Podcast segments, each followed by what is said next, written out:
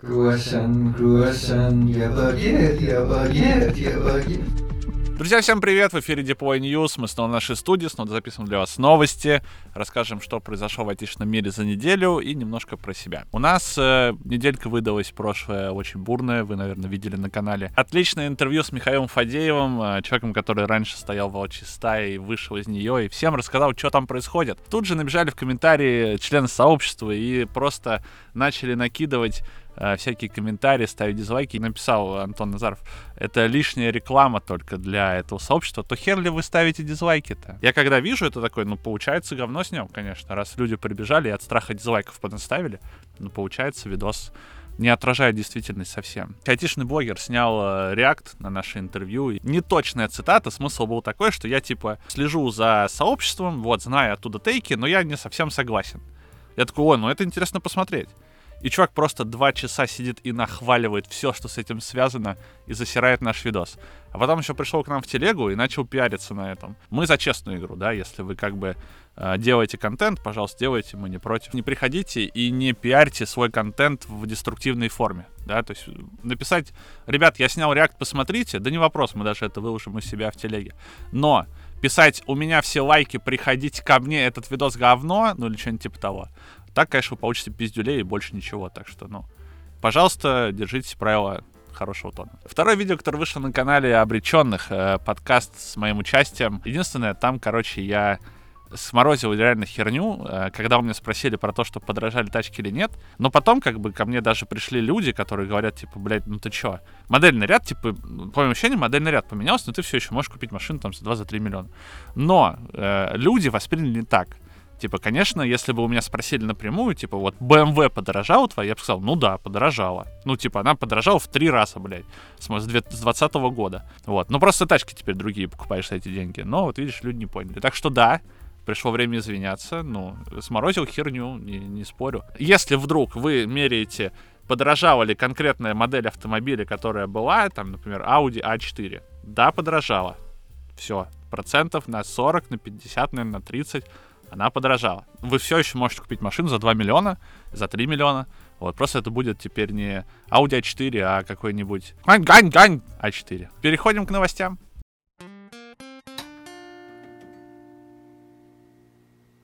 Яндекс объявил финансовые результаты за две тысячи двадцать третий год. И, соответственно, чистая прибыль Яндекса показала рост на сто пятьдесят пять процентов и превысила двадцать семь целых пять десятых миллиарда рублей.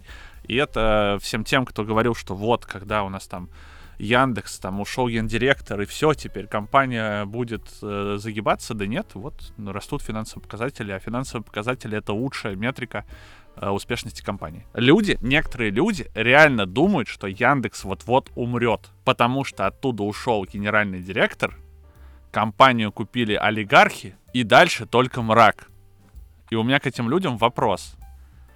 Тинькофф, точно такая же история. Тоже говорили: о, все, это, блядь, сейчас скатится и так далее. Ничего не скатывается никуда. Почему люди думают, что генеральный директор вообще что-то решает в такой большой компании, как там Яндекс или Тинькофф? Понятно, он там задает вектор развития, да, там стратегическое планирование и так далее. Но компанию делают люди. Почему некоторые думают, что если уходит генеральный директор, то стратегическое... стратегического планирования не случается? Я не знаю, для меня это загадка. Вот у тебя ушел человек. Хорошо, ты начинаешь работать с условием, что этого человека больше с тобой там нет в компании. По-прежнему происходит планирование. Люди, умные люди сидят и думают, куда нам развивать свои продукты и так далее. Все то же самое. Почему так драматично к этому относятся? Ну, какая-то... Ну, для меня это странно, короче.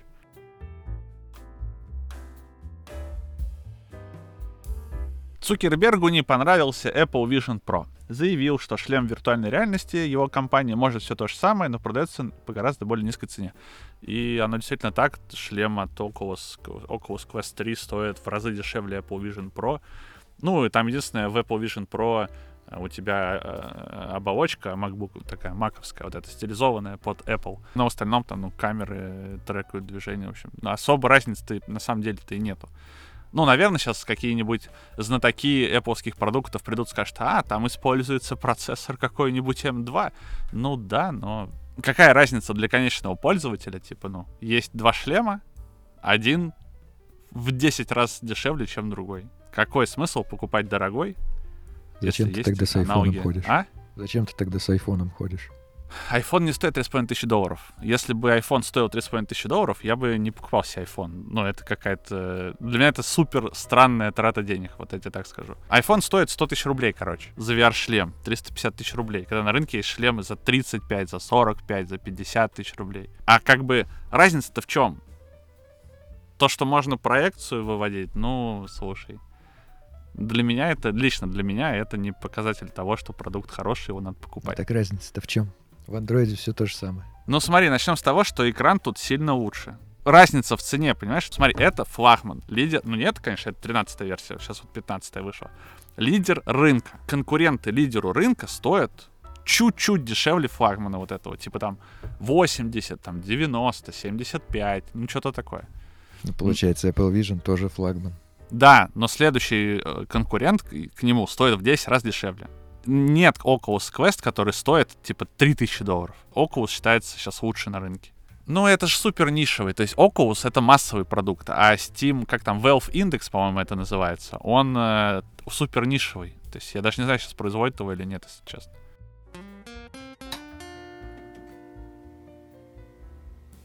Сеть магазинов Restore открыла зоны тестирования очков Apple Vision Pro.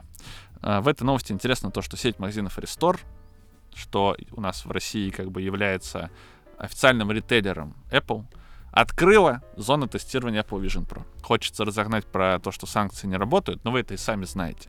Просто это очередное подтверждение тому, что в России сейчас можно купить все, что тебе хочется.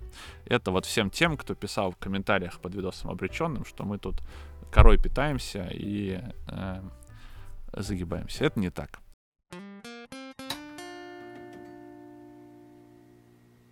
Роботы-уборщики пикселей будут убираться в парках Москвы на постоянной основе. И это очень классная новость. Я об этом писал в нашем телеграм-канале. Кстати, подписывайтесь на канал, ссылка будет в описании. Супер классно. Москва — современный развивающийся город, и теперь ее будут убирать роботы-уборщики. Это как такие, как мини... мини э, уборочная техника. Такие мини-трактора, только не трактора, и кабины в ней нет. И она ездит, и снег чистит, вот так фу, вверх разлетается. И, соответственно, планируется, что эти роботы будут убирать как снег в парках, на дорожках, так и... Ну, зимой снег, соответственно, там, летом грязь и пыль. Вот. И очень круто, автономная, автономная работа у этих роботов. С уборщиками не будет так много проблем, как с ними были все это время. В общем, одни плюсы вообще. ай ти шагает в нашу жизнь. Все более узкие ниши занимает и э, позволяет автоматизировать там, где это можно автоматизировать.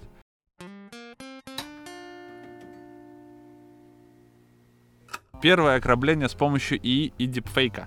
Позвонили по видеосвязи в качестве босса и двадцать пять лямов приказали срочно перевести. А это, кстати, не первое. Ну, типа, у Тинькофф тоже недавно совсем был подобный кейс, что чуваки...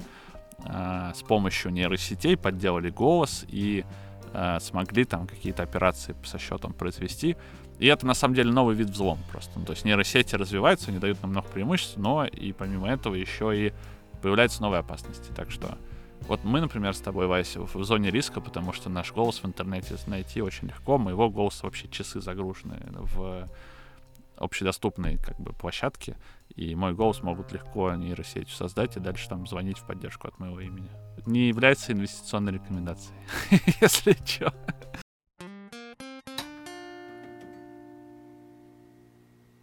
Топ схем мошенничества в соцсетях. Эксперты из Одноклассников провели исследование и выяснили, какие самые популярные схемы мошенничества в интернете. Это темы для рассылки в спам, для рассылки спама в соцсетях, там и на почту, и еще куда-нибудь. Выигрыш в лотерее, пожертвования на спасение животных и помощь больным людям, онлайн-казино, нигерийские письма и смс-мошенничество. Я не знаю, что такое нигерийские письма, во всем остальном понятно, что это какие-то темы, которые либо рассчитаны на то, что вы поведетесь за легкой наживой, либо рассчитаны на то, что вы, э, ну, проявить свою жалость и перейдете по ссылке для того, чтобы там кому-то помочь. Где-то я читал исследование, короче, что самый популярный способ взлома, неважно чего, это всегда через людей и всегда через фишинг. То есть, ну, типа, там, очень большой процент атак, которые начинаются с фишинга. Так что будьте аккуратны, не кликайте на все подряд в интернете.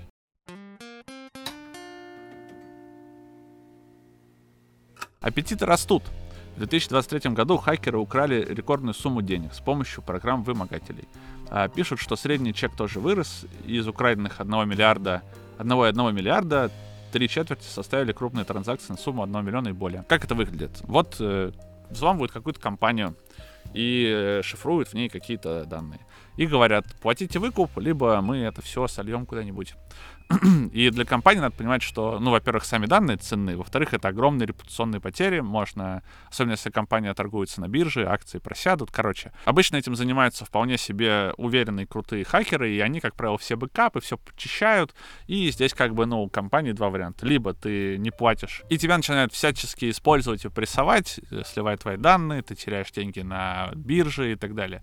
Либо ты просто платишь, там, например, какую-то сумму денег, и тебе спокойно отдают ключ от, шиф... от шифровальщика, и на этом все. Ну, правда, на этом не все. Тебе после этого нужно нанять эксперта в области ИБ, которые придут, исследуют твою инфраструктуру, поймут, где пролезли, как бы, и дальше ты закроешь эти дыры. Тебе про это никто не скажет, естественно.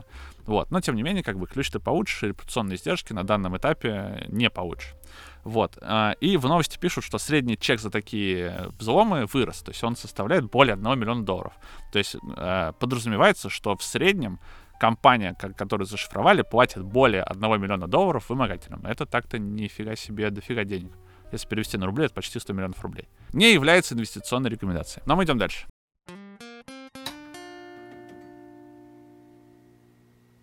Илон Маск назвал невообразимым уровнем цензуры политику Facebook.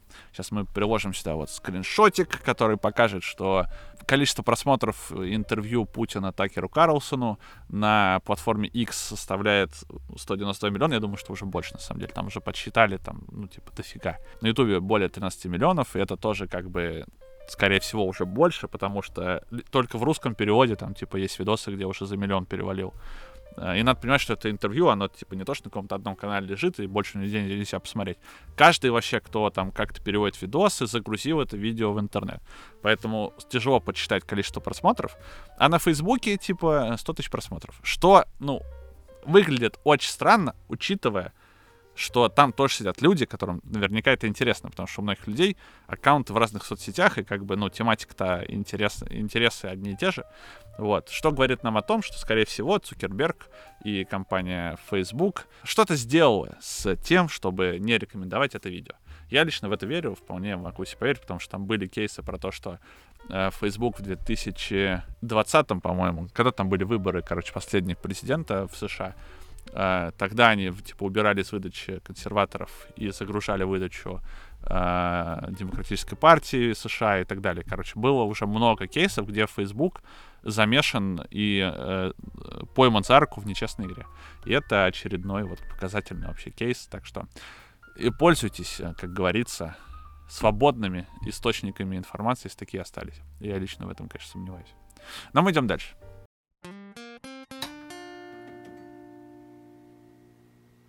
Минцифры подготовил проект постановления о продлении ай ти-ипотеки. ай ти-ипотека в России пользуется популярностью, и лимиты заканчиваются, и Минцифры говорит, что, ну, раз пользуется популярностью, значит, нужно еще. Общая сумма выданных кредитов составляет четыреста двадцать четыре, почти четыреста двадцать пять миллиардов рублей, короче. Средняя ставка по ай ти-ипотеке четыре целых две десятых. И это очень выгодное предложение, учитывая, что сейчас ключевая ставка достаточно большая в России. Вот. И вот, как бы, видят, что пользуются популярностью, такие, а почему нам не продлить? Правильно? Ну, если людям нравится, давайте сделаем, чтобы было больше предложений на рынке, и вот продляют. Постановление сделали о продлении этой ипотеки. Круто.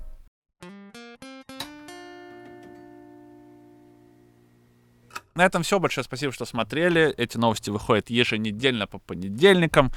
Вы их очень ждали, и мы их очень делаем. Так что очень рады, что вы с нами. Подписывайтесь на канал, ставьте лайк, колокольчик, пишите в комментариях. Мы каждый все комментарии читаем.